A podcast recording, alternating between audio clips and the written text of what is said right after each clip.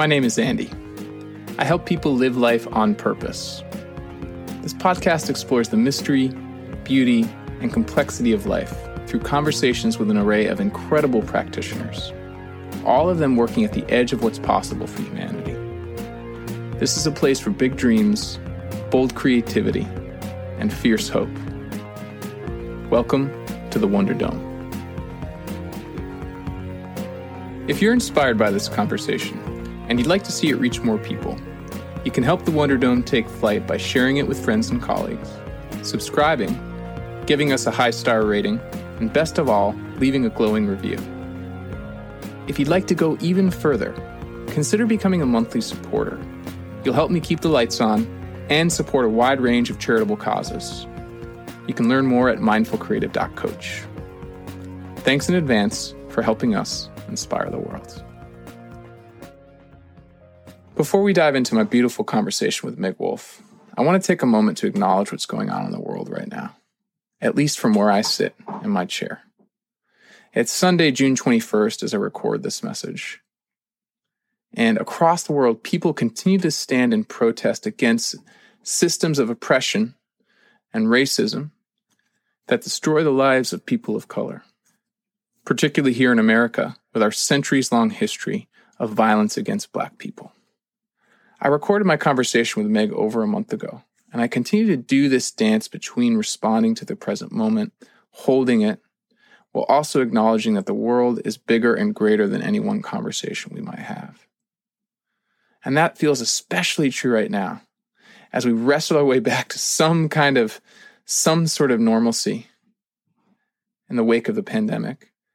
And also realize that that normalcy has not served any of us for far too long.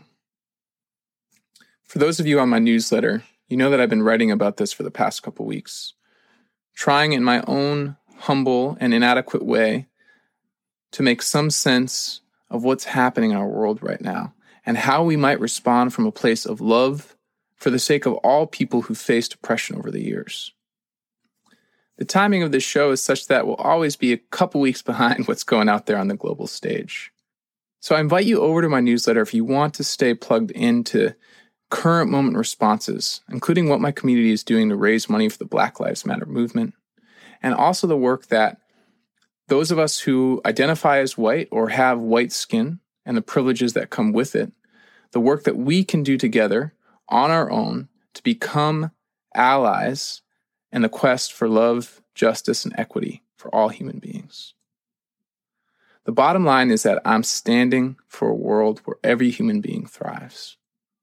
And I hope this show, in its own small way, contributes to that, both in your life and in the lives of the people that you touch. But more importantly, I invite you, in whatever way you're called, to step up and take action towards that future. So thank you for listening. Thank you for being here. Let's dive into the show. My guest today is Meg Wolf. Meg is a remarkable human being. She's a leadership coach who leverages her background as a professional actor to help leaders develop their presence and communication skills so that they can lead with more authenticity, deeper purpose, and clearer vision. She works especially with business leaders and nonprofit leaders who are committed to building organizations that make a difference in the world. These are all the reasons why I was drawn to invite Meg onto the podcast. But what I quickly discovered is that she has a deeply personal story a story of illness, recovery, and a newfound sense of purpose as a parent and as a human being in the world that was deeply moving for me. When she shared with me a piece of this story, I knew that's what we had to talk about on the podcast today. Meg is based in New York City, and this particular episode was recorded right around the time that conversations were emerging around what it looks like for us to re enter life in the wake of the COVID 19 pandemic.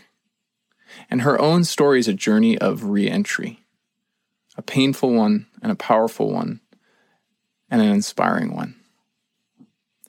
So let's all take a deep breath, get settled in. Hmm. And hear what Meg Wolf has to share with us. Meg Wolf, welcome to the Wonder Dome. Thank you. So good to have you here. It's really good to be here. When I reached out to you, it was in the context of our shared professional interests as coaches and artists. And, you know, we had some wonderful, rich, juicy conversations about human development and creativity and leadership and executive presence. And it was all really, it was great. A sense of, of finding your people, you know, that mm-hmm. you find someone who's one of your people. So I, so when I started doing this podcast, you were immediately someone I said, I want to bring Meg on because I think she has a lot to offer a lot of people when mm-hmm. I invited you, you shared with me a really personal story. You said, Andy, I want to come on and maybe we'll talk about all that stuff. We probably will. But there's there's a layer to it that you don't know about, a layer of, of illness and recovery, a layer of, of isolation and emergence that feels really important to share, particularly in this moment of pandemic, but mm-hmm. actually really for anyone who has ever or will ever weather a crisis that connects to their illness or their health or their well-being or their stability and when you share that with me, you say, yes, that's the conversation we need to have. So I want to say really grateful for you for your willingness to step in because I know you haven't shared this with a lot of people. Um, and I know that it's going to impact anyone who hears it. So mm that's what we're up to, Megan. And I don't want to steal your thunder. Like, tell me where you want to start. tell me what you what you want to share. What what moved you to say yes, I'll come on the show, and I want to talk about this thing. Thanks, Andy. I yeah, I've I've not I've been seeking for a way to integrate my own health journey into my work because um, it's intertwined but for a while I haven't been talking about it. I, I feel like I, I just didn't know how yet. And um, just recently, I was delivering at an executive education program, and I was chosen by one of my partners um, to be the lead for, out of a whole a whole bunch of facilitators for this global program, and it was a big honor I'm about six, seven years into this work. And and I it was a program on storytelling. So mm. I I had a story all ready to go and it was uh, inspiring. I was hoping it was an inspiring story. It was a little bit on the safe side. It wasn't the story I really wanted to share. But the story I really wanted to share, I was um, I was worried that it was too dramatic, too intense, too much making it about me. And then I realized that part of what we were teaching in the workshop was not only storytelling, but about personal storytelling and the risk, taking risks and um, being vulnerable and how connecting it can be. And I realized I I need to do that. I need to model what it is I'm teaching and not shy away from the hard story. And so I, I told it for the first time in sort of a bigger setting and maybe for the first time in my work context. And um, not only did it feel good for me to share it, but it also really connected with a lot of people. And um, I got good feedback that it it it did the the job of setting the day up for folks to feel like they had permission to take risks and to mm. share and that pers- our personal stories can be inspiring. Not that they have to always be stories of struggle or illness, um, but now that we're in this time where we're not having face to face programs and everything's virtual, um, it's coming up for me a lot. This my my time when I was sick. Um, it was about seven years ago, and I was, you know, it, um, it was the last time that the world sort of stopped for me. And and that's what i feel right now. I feel like with covid we're about six weeks in in new york and new jersey right now to being in that shelter in place self isolate um, everything shut down. And it's been just it's been reminding me so much of that other time when i just stepped out of my normal hmm. existence stepped out of my normal life everything stopped um, and and so it not only have i been reflecting about the lessons i learned during that time but what it means for us collectively to stop and have to think about our health and the health of our planet and the health of our neighbors and and to have to just stop our normal way of life yeah. and that there's a lot of opportunity there in those moments yeah. so I, I do feel called to to connect those dots for myself but then also to to share what if anything i you know how, how it made me grow in the hopes that it'll be inspiring for other people to to you know take advantage of this time to take advantage of the pause to get bigger mm.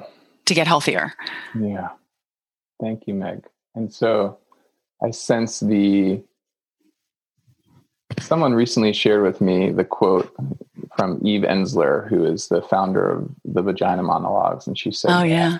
She did something to the effect. I'll, I'll try and get the actual quote in the show notes, but the, the paraphrase is something to the effect of, "When we give we give to the world what we want and need, mm. we're when we do that, we're healing parts of ourselves, mm-hmm. in the process, inviting in others to heal parts of themselves." So there's sort of this sense of like, I love and and in a moment I want you to tell the story. But mm. right before you do, I just want to underline like you had a moment where you said, I could tell the safe story. I could tell the the story I think that people want to hear. Mm-hmm. Or I could just tell my true story, the one that feels edgy, the one mm-hmm. that feels scary. And and the fact that you kind of listened to yourself at that edge and said, I'm going to go to the place that feels a bit more uncomfortable because I sense that I need it and I sense mm. that maybe there's something there, opened up a lot for your group.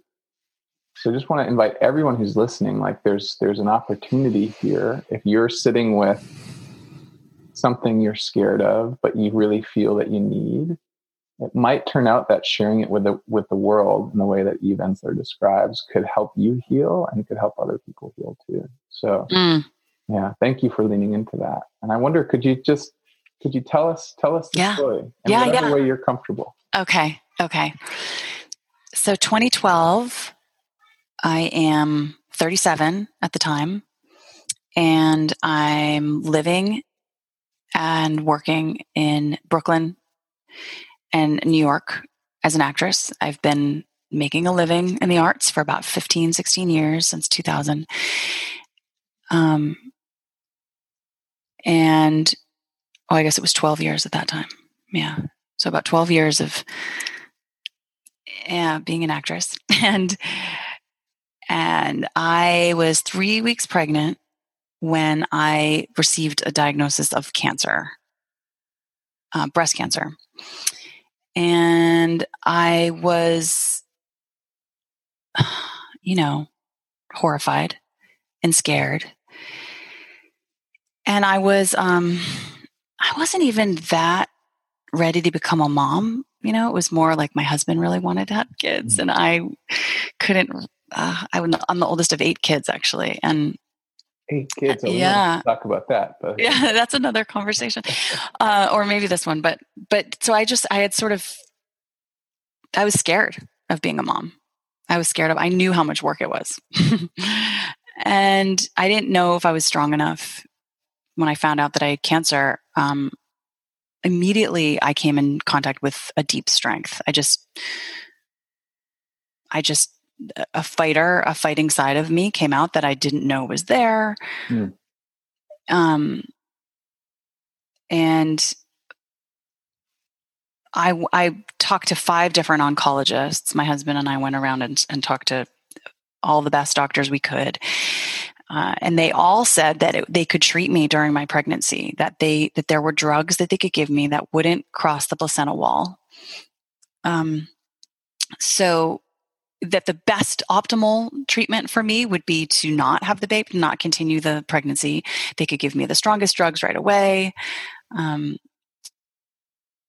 but that if I if I didn't, ha- um, but if I did that, that I would likely th- maybe never have a, a child because at 37, your fertility is already you know waning. I guess 35 and up, you're a geriatric pregnancy, which is crazy, but that they said, you know, chemo does a number on your fertility anyhow. And at your age, you know, likely this is the only pregnancy you'll ever carry. So if you want to have a child, um, this is probably your only chance. And we feel really confident that we can safely treat you, that there's a treatment protocol we can follow where we'll be able to um, save your life and your baby will be fine, which was impossible to believe that mm. I, you could get chemo while you're pregnant. Um, I, you know, I'm the kind of person that wouldn't walk behind someone smoking a cigarette while I'm pregnant. I don't eat at the salad bar, you know, like all these the safest I could possibly be, and you're putting dangerous chemicals in your body. It was just a horrifying thought. Um, but it, you know, I had to surrender. I mean, I chose to surrender to the to the um, to the experts and that's why I saw five different oncologists because they all separately told me the same story. And so we said, we're going to do it. And um, it was a crazy, crazy time, obviously, as you can imagine. Really scary. But also, it was a really beautiful time because it was the f- first time in my life that I had been I, you know, I just gave myself complete permission to do nothing but take care of myself and the life growing inside of me. I just, you know, it's, I, I, I was able to just shut everything down and receive from everyone around me who I'm uh, very privileged to have a lovely support network of friends and family and my husband was incredible. He cooked beautiful meals for me, and I was able to really just focus on my health and the health of my of my my baby. And so, in that sense, it was a sacred time. Hmm.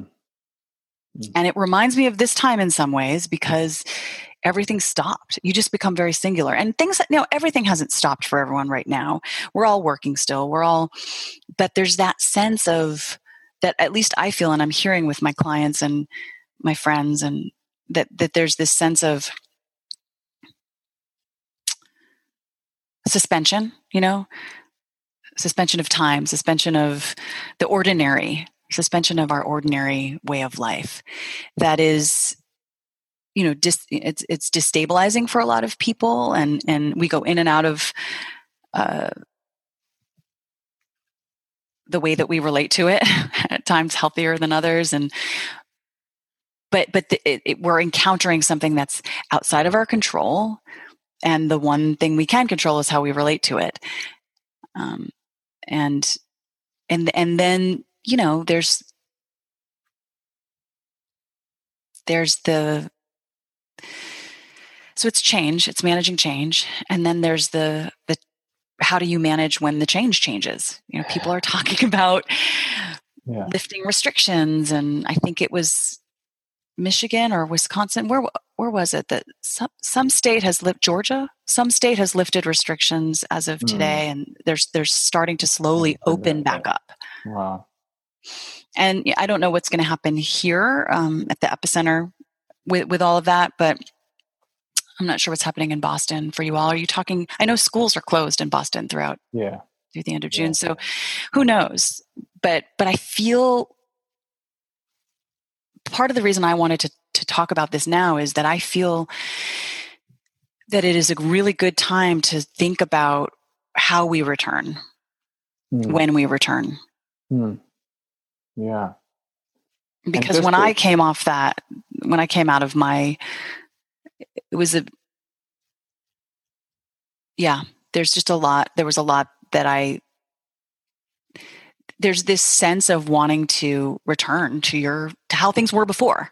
Yeah. I had this real I mean, I, I, went back on auditions. I would go on auditions with a wig before my hair was completely grown in. Oh, I guess I should finish the story. My my son was born healthy. Thank you. I was gonna. I wanted to make sure we clarified that for everyone. Yeah. Yes, yes. The story ends well. I, um, I you know I was bald when he was born, but he was born with a full head of hair, so the placenta j- did its job, mm. and I had a healthy baby baby boy. And um, oh, it was a dramatic, crazy time we were scheduled i was scheduled to deliver the monday that hurricane sandy hit. And i had to be induced because they were timing my chemo treatments to be such that i didn't go too long without having chemo so that that um, you know if there's any cancer in your bloodstream you want to make sure that it doesn't you don't have too long in between the treatments. So you're, you're keeping the cancer at bay whatever it may wherever it may be if it may be a lot of unknowns. But if I had too many treatments in a row, my body, my body's platelets and my baby's platelets would be compromised. And the platelets are the things that you need to heal from any kind of yeah. cuts or um, right. any kind of trauma that happens during childbirth, which there's all is, sorts of kinds pretty, of trauma. All kinds of craziness yeah. can go down.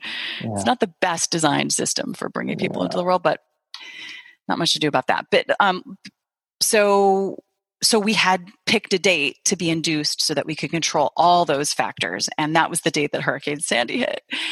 And i was this close to delivering at nyu i mean there it was there was craziness going on but luckily my ob um, did postpone it two days later. And so um, i ended up delivering at mount sinai because nyu had gotten flooded and it, even its generator went down and so i was i had my team of doc, nyu doctors at mount sinai and that ended up being a, a kind of um, divine timing because my uh, we needed to have a, a forceps delivery and the world renowned forceps dr frank was there um, he's a mount sinai guy and he was able to to proceed um, to perform that hmm. procedure mm. and he was like the, mm. the a world renowned forceps specialist.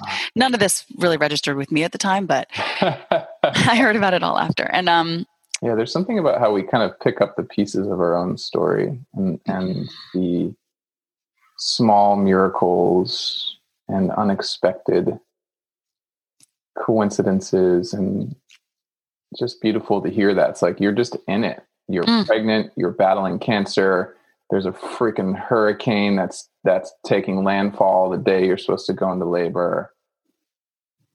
I just can't imagine, except now suddenly, as you said, we all kind of find ourselves in a version of that. Right? Yep. Like we've been working on I know people who have been working on projects that suddenly yeah. just uh, a friend of mine is a is a director and producer of plays and had spent months in rehearsal and yeah, the play is just gone. All that work, all that energy.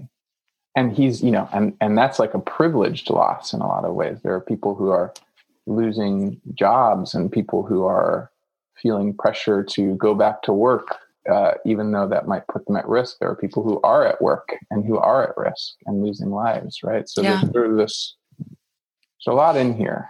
I kept feeling that sense of privilege, Andy. Um, I did. I, I kept thinking back, you know, thank God I have health insurance through the Screen Actors Guild. Thank it was great health insurance.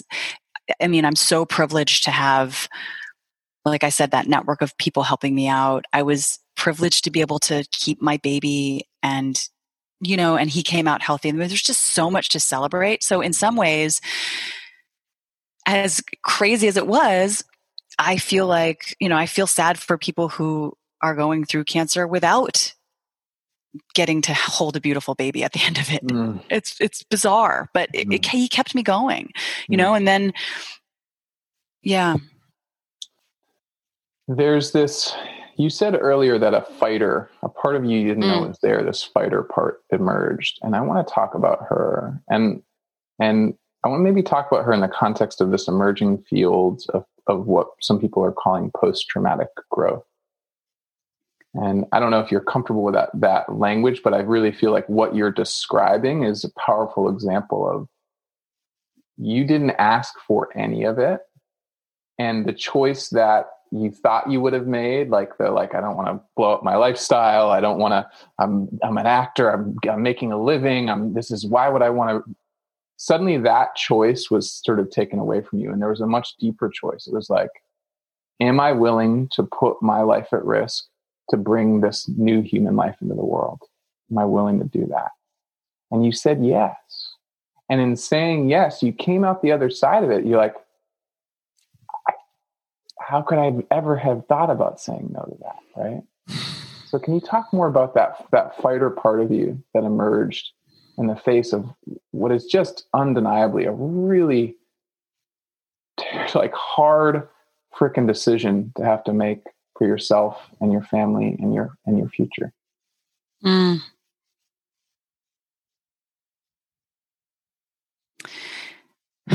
I guess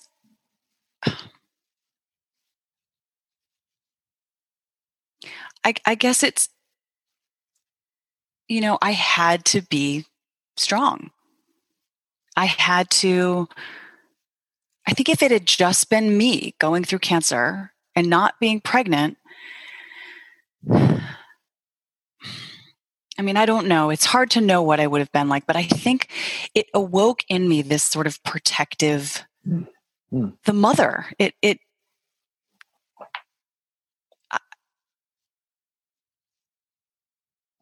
you know, it's funny. It's such a great question, Andy. I think part of the reason I was so resistant to, mo- to motherhood till the age of 37, till this happened, is because I looked at all the sacrifices you have to make as a mother. Mm.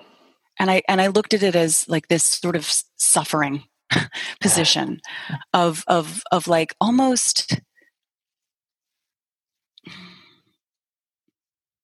disempowered I've, I've related to the archetype of mother as as a disempowerment mm.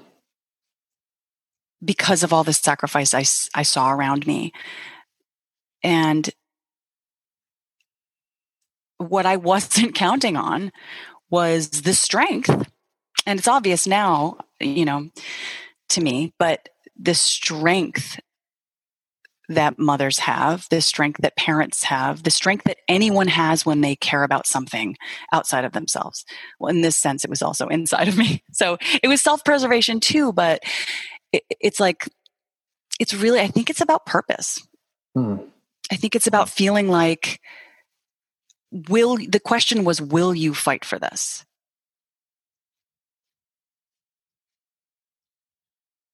And it's funny because it sounds like had someone asked you that question before you were pregnant, even just taking aside sort of the cancer equation, but just a more general, like, will you fight for bringing a child into the world? You might have said, like, I'm not sure I would.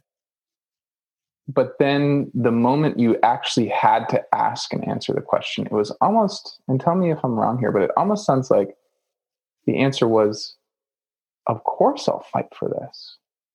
Like it was almost like that part just stepped up for you is that right? Mm-hmm. Yeah. So I wonder, like, I guess what I what I'm feeling into here is you also said something really lovely. You said that you you you were able to step away and take it was the first time you had ever really taken care of yourself. Mm.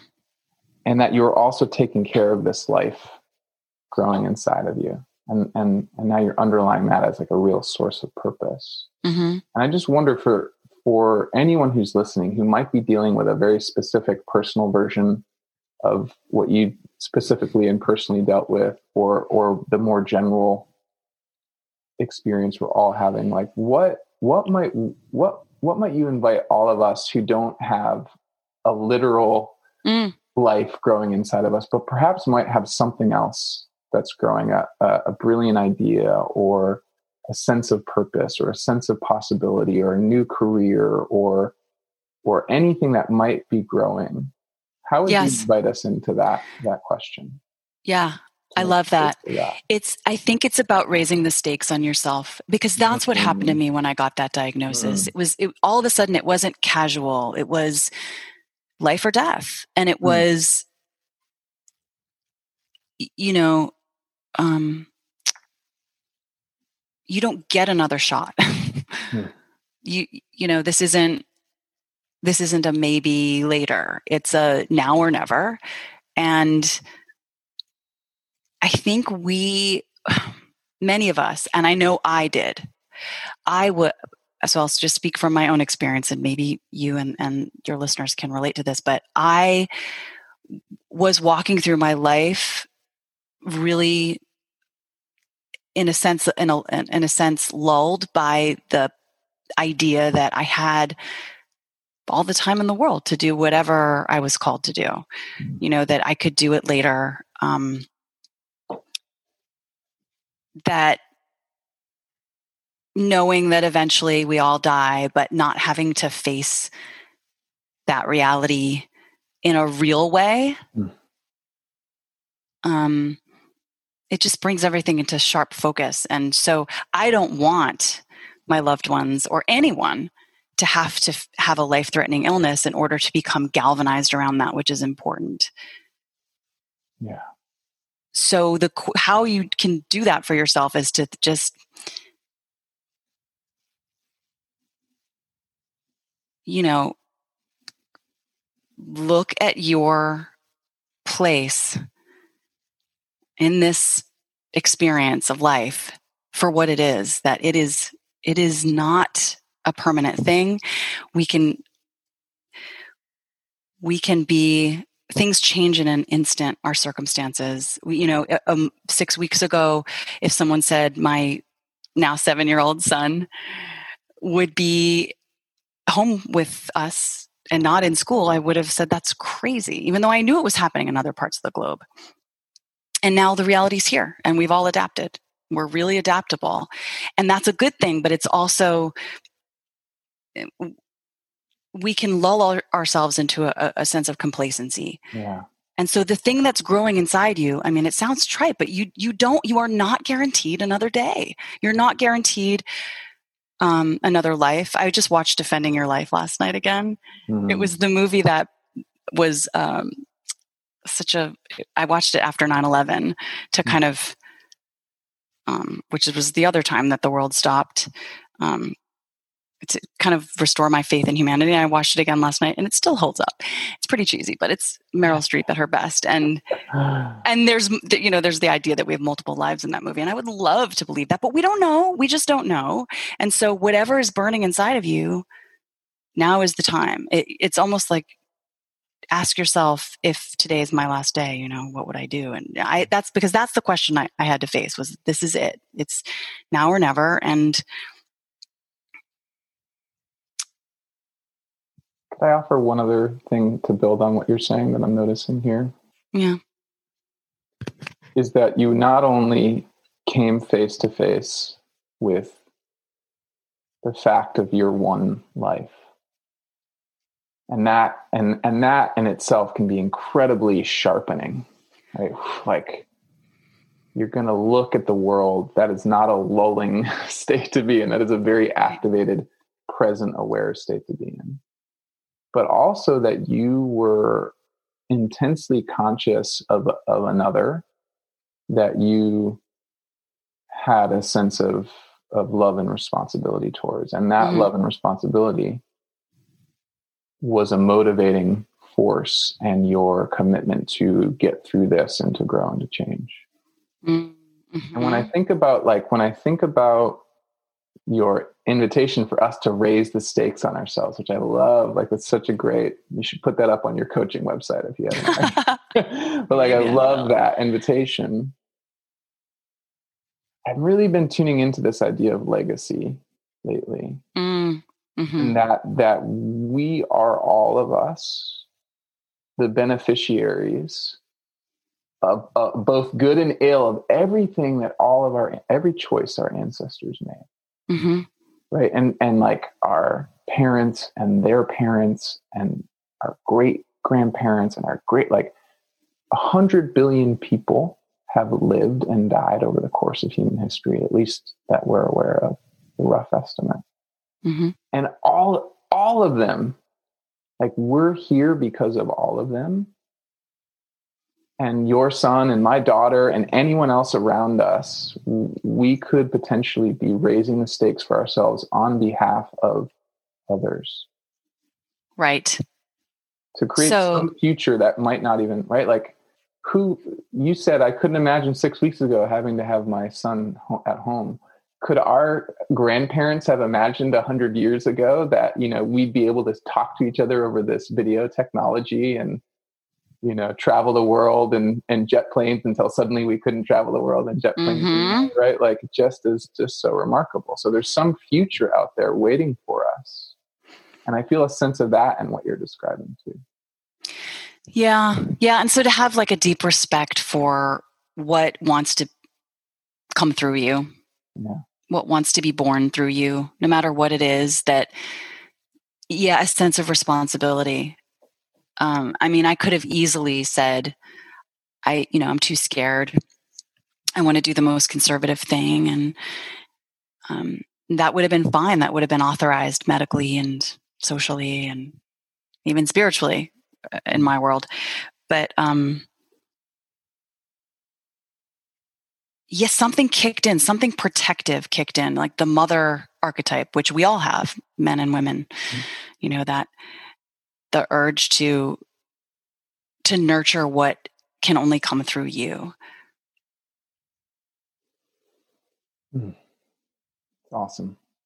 And that it absolutely applies to ideas and um, even even forgivenesses, right? You may be the only person who can forgive someone in your mm. family system of origin. You might be hmm. the only person who can deliver that. Mm gift to someone yeah. um, or, or to yourself because yeah. you know forgiveness is for us as much as for the person we forgive maybe more so um, and so kind of rising to the responsibility of that not in a way that we push ourselves around uh, not in a self-flagellating way in a in a in a a kind way a compassionate way knowing that it's hard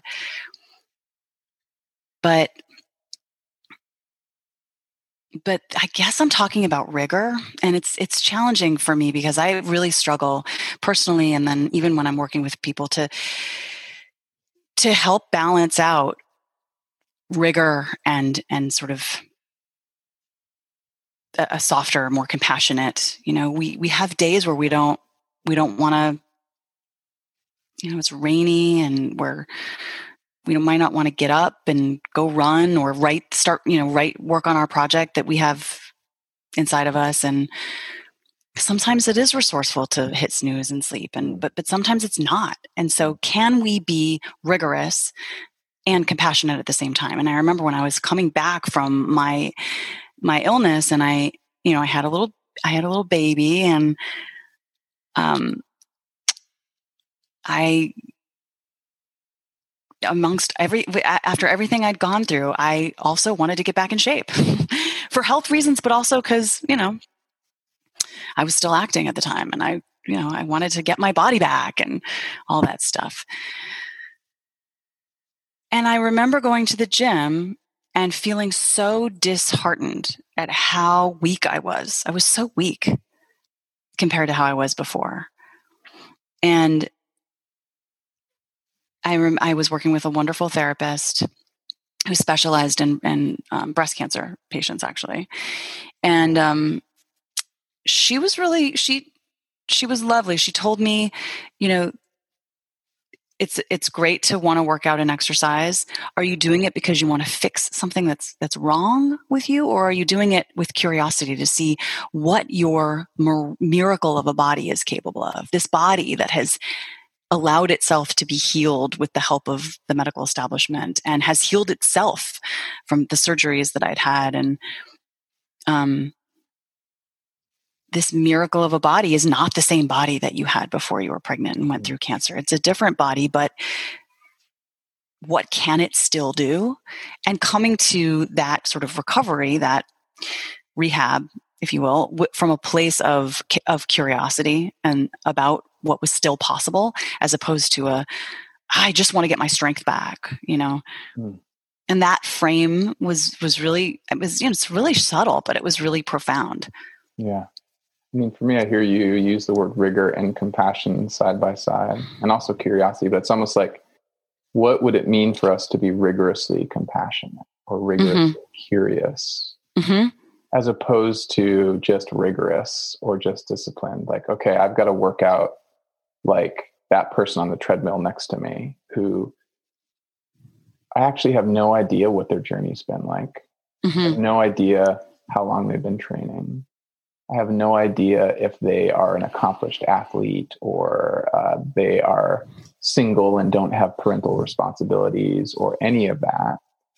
And yet, this is such a common Oh yeah. pattern that we all get sucked into. And I think there's, I think you have a lot to teach us about this, which is to compare our inner experience and the way we think we should be or we're supposed to be to someone else's outer appearance. And it sounds like your therapist was helping you reckon with that. Like, actually, the miraculous, beautiful thing was the fact that you were alive hmm and that you could step on, you could still step onto a treadmill. hmm How fucking cool is that? Exactly. Yeah. Yeah, exactly. And the desire to when I was motivated by the the impulse to kind of fix myself, you know, to go back to the way that I was before. That was denial. That Mm. was born out of a, de- a desire to deny what I'd been through, which was also I can have compassion for that too. Of course, I didn't. I you know I was going to resist integrating that this thing happened to me. Of course, I want to just go back to the person I was before when I was going from audition to audition, and I didn't understand about looking at my mortality in the face and you know having a lumpectomy when my the um, fetus was 12 weeks old and coming out of it and not knowing if we would hear the heartbeat on the ultrasound after that. You know just all the all the particulars of going through something like this. I, I you know there was a big part of me that wanted to go back to who i was before all of this. And and and that's the danger of a return To normalcy because we can't. We cannot go back. It's not possible. We're never who we were yesterday. And it's also not resourceful because we are meant to be changed by our experiences. We don't have to grow. We can shrink, we can contract, we can push things away, um, or we can look at the shitty circumstance of getting cancer when you're pregnant or the shitty circumstance of a pandemic um, and we can say how am i going to learn from this Hmm. Hmm. how am i going to grow here You said that. What did you say again? We we have to learn from what happens to us. What was that? How did you phrase that? we, Like, we're meant to we're meant to. Yeah. to be changed by our experiences Right. we're not meant to stay the same we're meant to be changed Right. And what strikes me when you say that is is there is this quality that we all have, this longing to stay with what is. Yes. As you said, like the what is is constantly already in the rearview mirror. Like who you were, hmm even if you just are totally healthy, who you were yesterday is not who you are today. sand streaming through your fingers just Yeah. disappearing And so the question of like, what can I learn from this seems to me to be the po- the question that gives shape to that sand. And when we think we're maintaining the status quo, you said like we shrink. hmm Like actually, if we're not, and we see this built into our biology, if you're if you're not just like using the, a mus- an, the mus- the analogy of a muscle, if you don't lift a muscle, not only does it atrophy and get weaker over time, but eventually, over a longer periods of time, the the tissue can start to deteriorate. Right, Mm. like you actually might lose the capacity to grow that muscle back in a way that you could if you were constantly asking the question, "How can I grow this muscle today?" hmm So that's this. I think that's the thing that a lot of us lose touch with or never realize is that by choosing not to grow, by choosing not to ask the question, what can I learn from this? We inadvertently put ourselves in a place where we're not only not learning, but we're actually shrinking. We're actually, we're actually kind of the sand is just running through the hourglass. hmm all we have are the experiences we're going through. And so um, to not internalize them and, and yeah, recognize the sand for the shape that it is, you know, mm. that, that this is, this is what you have. I mean, it's, I will also say though, on the other hand, it is completely understandable to want to go back to a safe place before. Yeah. You know, I have a lot of compassion for my impulse to do that when I was coming out of cancer. I have a lot of compassion for anyone's impulse to want to when when covid is quote unquote over if it's ever over to want to just step right back into the life that you were living before because it's scary to live with uncertainty it's scary to acknowledge that who we were yesterday is gone it's mm. it's a completely human i mean we distinguish ourselves from other animals by creating all kinds of structures in in our lives really elaborate structures not just a beaver dam but like really elaborate shelters to keep ourselves safe. And there's a natural tension between growth and safety. And safety is a, a completely understandable impulse and and sometimes it is resourceful. Yeah. but that said we cannot erase, we cannot rewind. So, finding safety in the new, in the now, the new now, in new ways. And this is an opportunity, like I did when I came out of that experience of um, after my pregnancy, to to really examine once you've had a time to step out, to step out of your life, and and and to have to have to press pause on so many things that you've been taking for granted it's a really good opportunity to you know re-examine what things are still working. You know it's like when you put your seasonal clothes away you put your winter clothes away for the summer and then you come back the next winter and it's it's a fresh time to take a look at oh do i still does this sweater still fit my my body or my lifestyle or my who I want to be or am I am I does it have too many holes and I'm going to get rid of it? Or you know it's it's a, a good time to re-examine the things around us that we take for granted and say do we does this still work? And we have a great opportunity as a culture to do that right now. Mm. uh, you know um, and my fear is that we won't because the impulse to return to normalcy is so strong and understandably so, that we just want to get back to the way things were so we can feel safe. But how safe were we, really? Mm. And one of the silver linings about this this whole time, I think, is that we are coming closer to being able to really see uh, inequity and gaps in what we all have access to in terms of safety in terms of what that looks like you know? It's it's a privilege to be able to shelter in place safely. It's a privilege to be able to work from home. It's a privilege to be able to you know to homeschool your kids.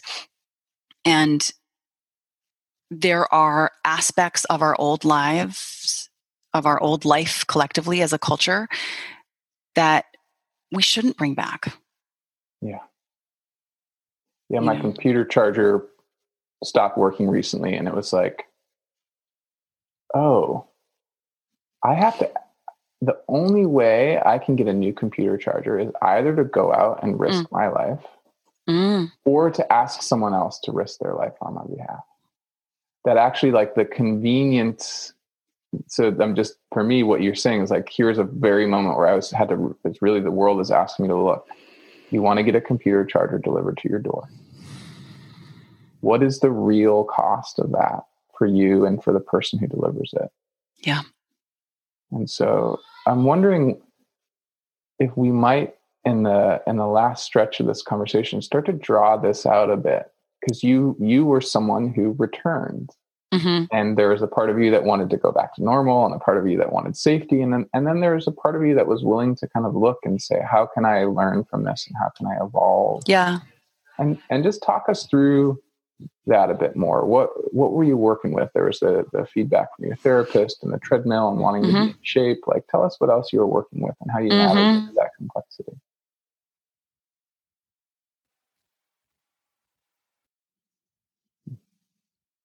Did just try to dive back in. Um, we lost audio for a second, Meg. So um, just just start your answer again. okay, great. And I'll ed- edit that. Okay. Yeah. I tried desperately to dive back in to the life I had before. I had a wig that I would wear to auditions. When my hair grew back in enough, I bleached it platinum blonde. I was previously had dark dark brown hair, and uh, sort of rocked that look for a little while. I, I went back to work. Um, I moved three times in seven years. I started, um, eh, you know, I, I definitely, I definitely look back and see that I was running, and I was, I was, I was in, you know, to some, to some extent in denial. I was processing on my own time, but I was back on the treadmill. Hmm.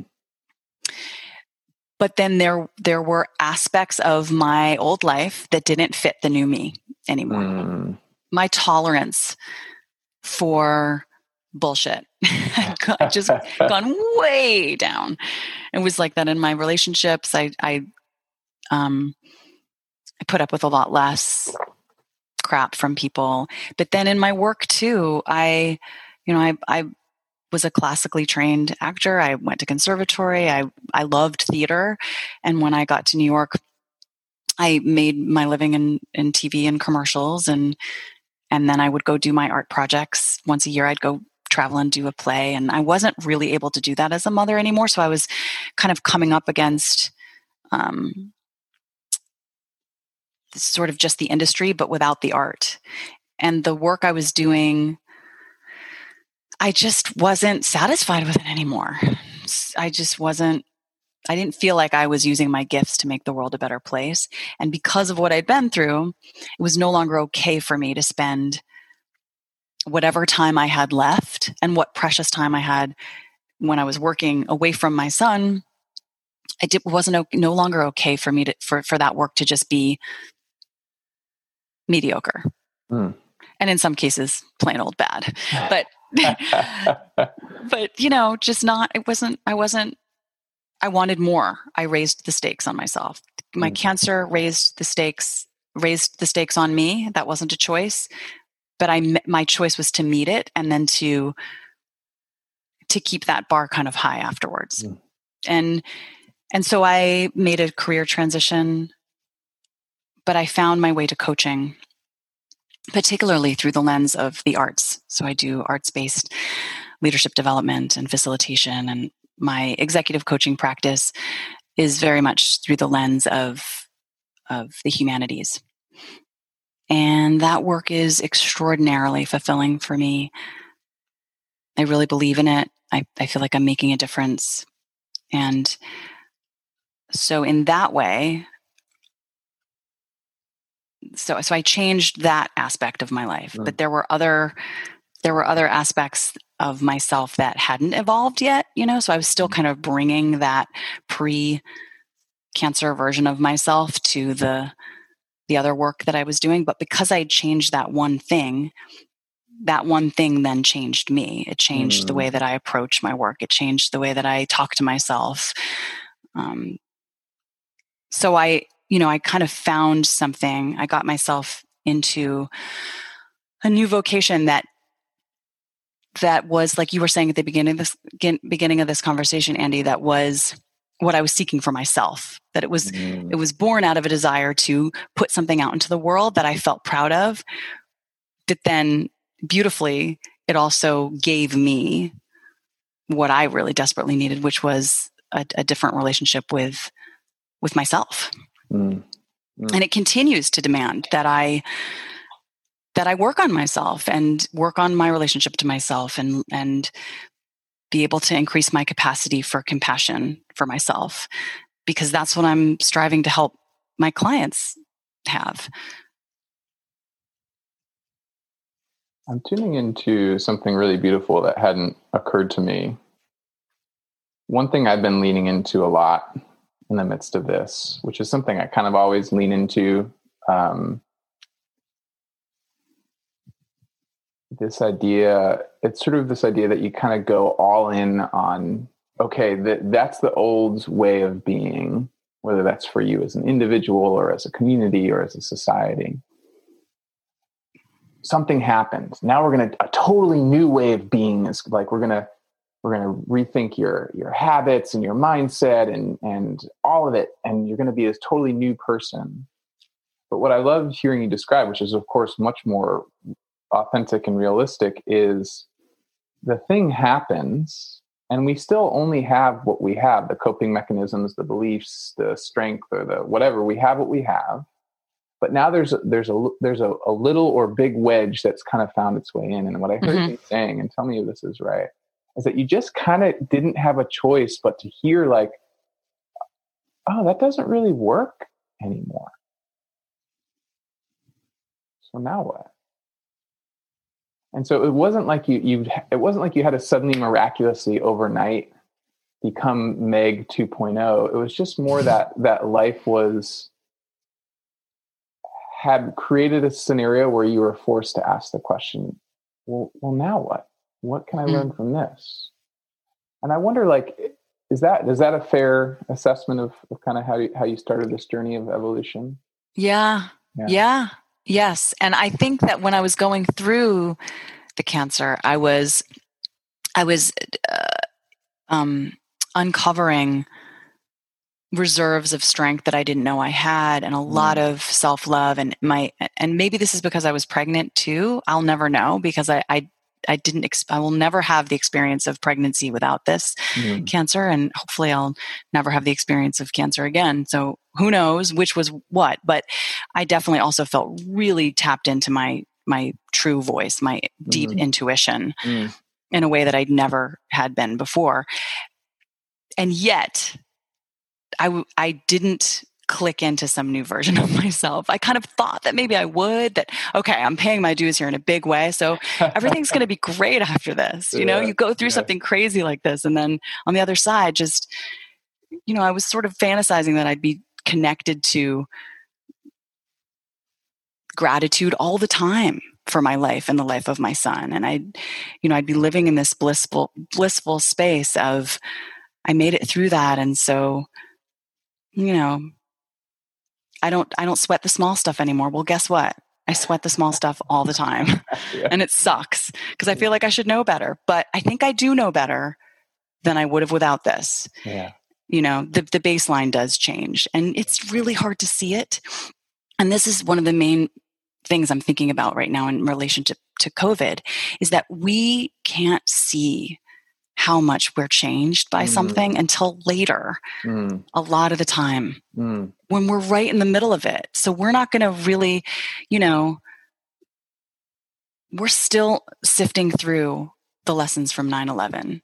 I'm still mm-hmm. very much sifting through the lessons of, of my illness during my pregnancy and we are we are going to be learning from and sifting through the lessons from covid for years and so having patience for that process, but no, trusting that the the versions of us, the the the um whatever is being birthed in this time because of this struggle, because of this collective challenge, that that will emerge.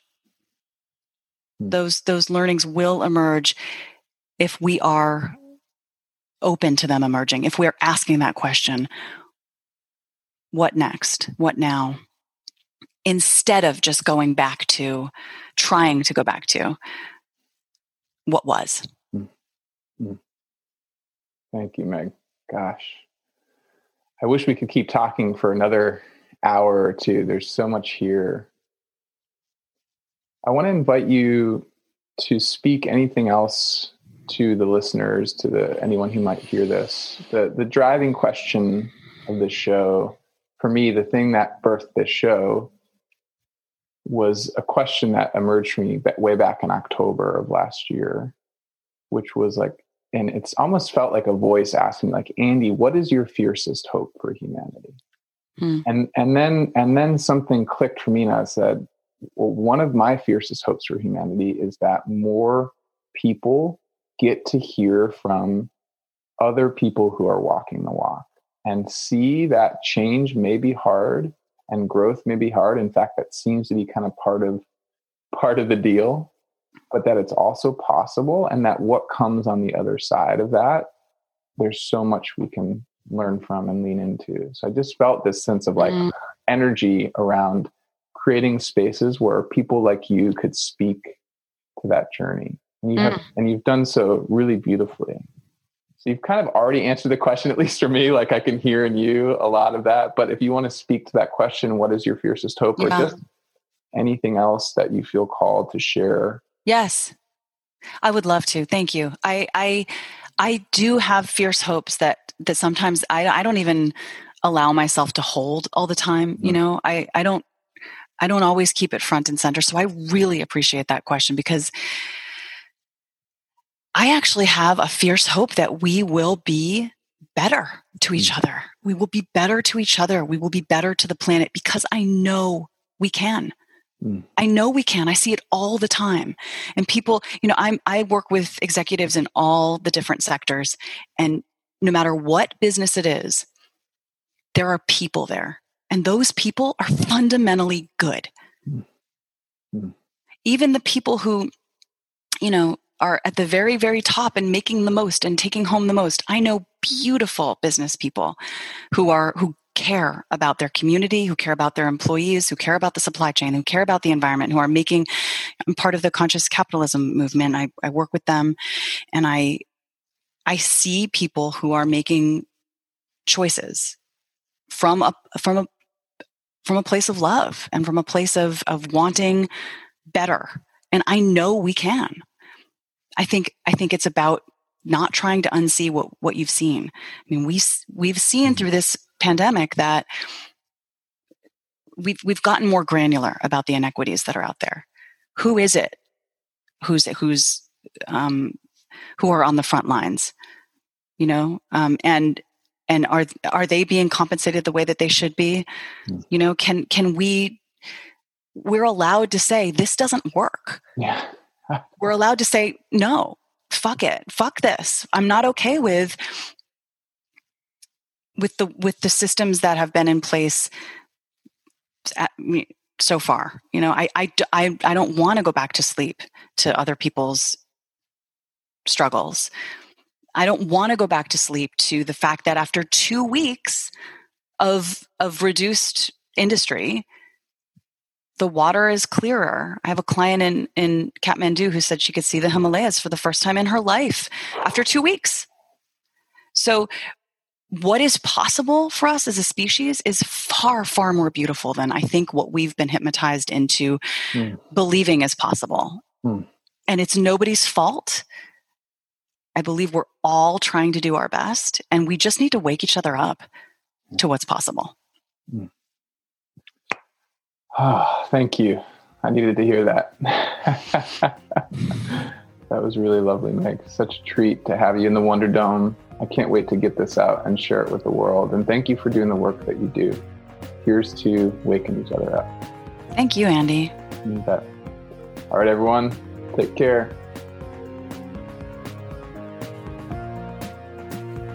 Thanks for tuning in to the Wonder Dome. This podcast was produced by me, Andy Cahill, with support from Kelly Surqua and audio editing services from John Nolan at Middle Mountain Studios The theme song was written and performed by Todd Marston. You can find the Wonder Dome wherever pods are casted. If you dig what we're doing here, please share widely, subscribe, and give us some love in the review boards. And if you feel called to support this humble offering to the world, while also making an even greater impact on the lives of others, consider becoming a monthly supporter. Not only will you help me keep the lights on and keep this show going for as long as I'm able, but 30% of all member contributions go directly in support of causes like the Black Lives Matter movement, the United Nations Refugee Agency, and the National Resources Defense Council. You can find out more at my website, mindfulcreative.coach, where you can also sign up for my newsletter, learn about my transformational coaching work, and get plugged into exclusive offers and community happenings. In the meantime, I'm wishing you a life of purpose, power, and presence. We need you now, more than ever.